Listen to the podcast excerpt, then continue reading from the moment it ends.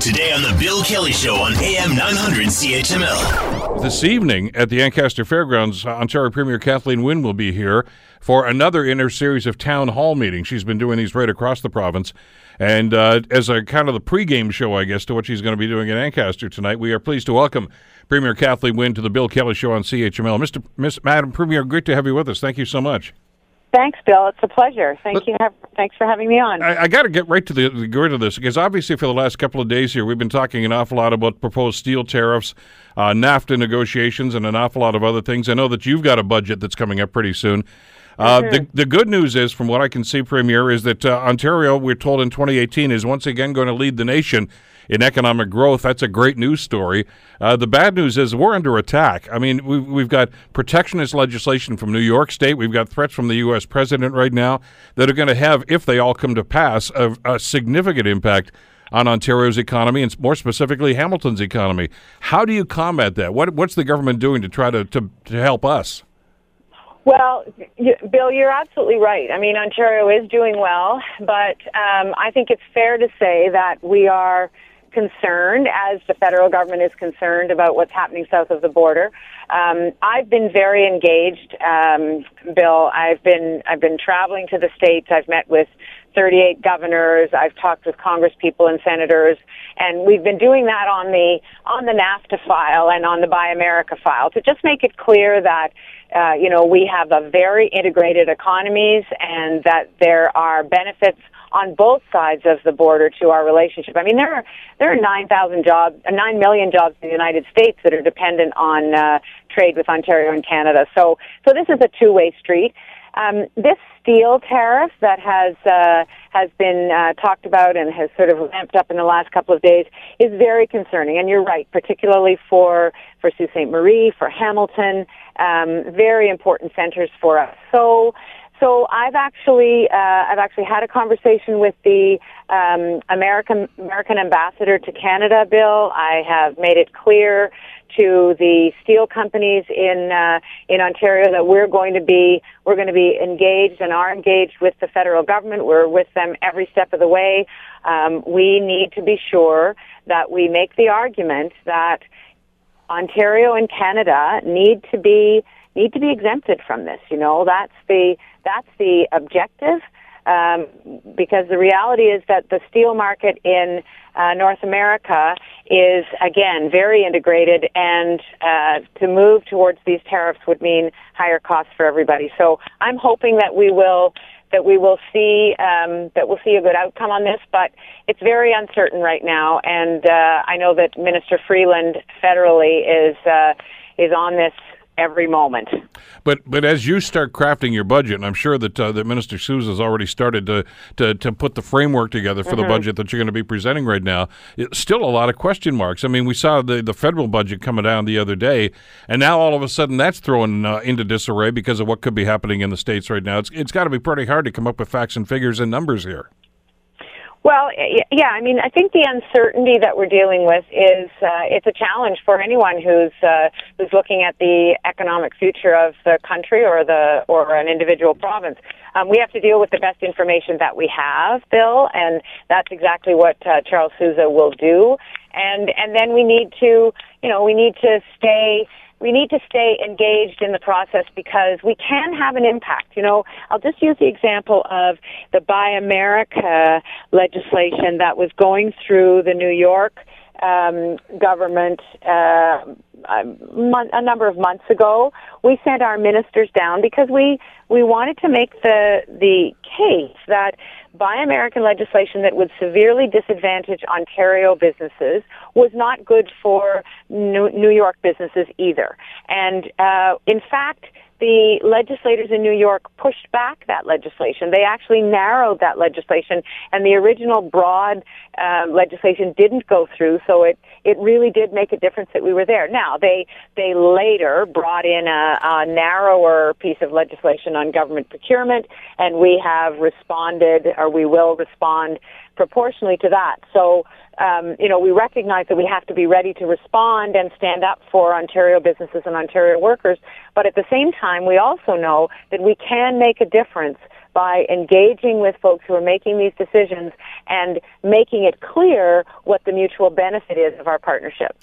Uh, you've been very busy over the last couple of months uh, going back and forth in situations like that. I hope it hasn't escaped your attention that there's an election coming up in a few months. Are you aware of that, Premier? Uh, I am aware of that. I know June seventh is a it's going to be a day in Ontario. Well, it certainly is, and and we certainly know what's going to happen with well, well, at least one of the opposition parties. They're selecting a new leader, and of course, uh, uh, June seventh, the campaign will be underway uh, officially, I suppose, anytime soon. The priorities in this area, certainly the the economy, and uh, as we've just discussed, is going to be paramount among the discussions that are going on here. But the government's priorities, and, and I know that uh, in past budgets you've you focused on things like public transit, uh, and Hamilton, of course, is expected to be a beneficiary of that with the LRT project. Uh, but there are still so many other things, and the one that always comes to mind every time I talk to the mayor, to Fred Eisenberger, about this ca- premier is is infrastructure. We need a stronger support from the provincial and federal governments, ongoing support for infrastructure projects. How do you address that? Not only in Hamilton, but in just about every other city. I mean, I was just down in Windsor a couple of weekends ago. Same challenges. Uh, Kingston, Ottawa. It's it's something that you're hearing everywhere yeah. you go. Absolutely. And and Bill, you know, we have we have made a huge commitment to infrastructure. You will see that continue in our budget. We know that there are um, you know that there's more that needs to be done and so we're in you know, we're in the, the early years of a $190 billion investment in infrastructure across the province. And so um, you'll see the reflection of, of that uh, ongoing work in infrastructure in our uh, in our budget. So I'm not going to scoop Charles Sousa, but um, but you know we uh, we recognize that for our economic success and viability and growth, we have to continue to invest in infrastructure. And one of the mistakes that's been made in the past, and this isn't a partisan comment, Bill, because governments of all stripes have done this, is that they stop building. They take a pause and then try to start up a decade later, and it's you know, it's not good enough. You have to have an ongoing plan, which is why we have a long-term infrastructure plan, and we will uh, will continue to fund it. But the, you know, you asked about government priorities. That is obviously one of them because that is fundamental to our economic growth. But the other thing that we have been focusing on, and we will continue to focus on, Bill, is that even though the economy is doing well, there are people who are not benefiting, and uh, there's not an even uh, experience of that economic uh, growth across the, the province. So whether it's free tuition for uh, for students in post secondary who may or may not may not otherwise go, or whether it's the free prescription medication for kids from their birth until their 25th birthday, or whether it's raising the minimum wage. All of those are about addressing that fairness issue, and you're going to see in our budget that we make very, very um, very, very clear decisions about continuing to address fairness because that is that's part of the economy too. We can't have an inclusive economy unless we address all of that. And people in Hamilton know that very well, Bill. You know, you know how hard um, both the municipal and the provincial and federal politicians in Hamilton have worked on housing. They've worked on uh, poverty reduction. We've got the basic income pilot uh, happening in your region. So you know that fairness is a huge issue for the people in your region. All right, I, am anticipating this is a question you're probably going to get at the town hall tonight, Premier. So we'll just use this as a warm up uh, because I, I, agree, and and the polling indicates that people like the idea of the free tuition. They like the free prescription drug plans. Uh, they even mm-hmm. like the lower hydro rates. But the concern that I'm hearing from an awful lot of people is, yeah, but they're mortgaging our future to do this, and our grandkids are going to be paying for this, and that's not fair. How do you address that question?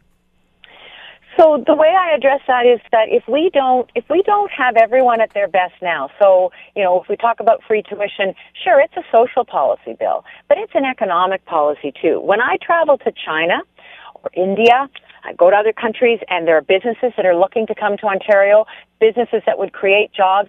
They're only coming here and they only consider coming here because we have a highly educated workforce.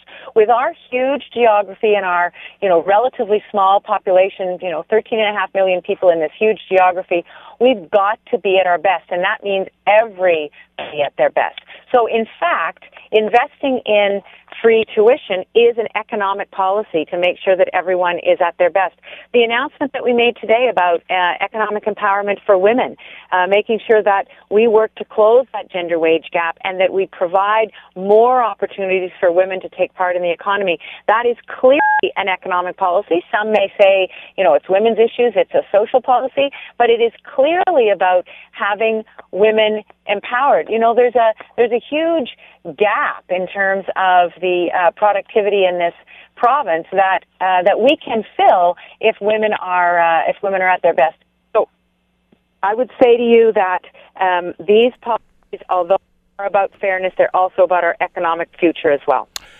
Ontario Premier Kathleen Wynne, she's going to be at the Ancaster Fairgrounds later on this evening uh, for a Q&A, and you can ask those questions of her too. Premier, thanks as always. Great having you on the program again today. Thanks a lot, Bill. I look forward to seeing everyone tonight. You betcha. Thanks again. Want to hear more? Download the podcast on iTunes or Google Play and listen to The Bill Kelly Show weekdays from 9 to noon on AM 900 CHML.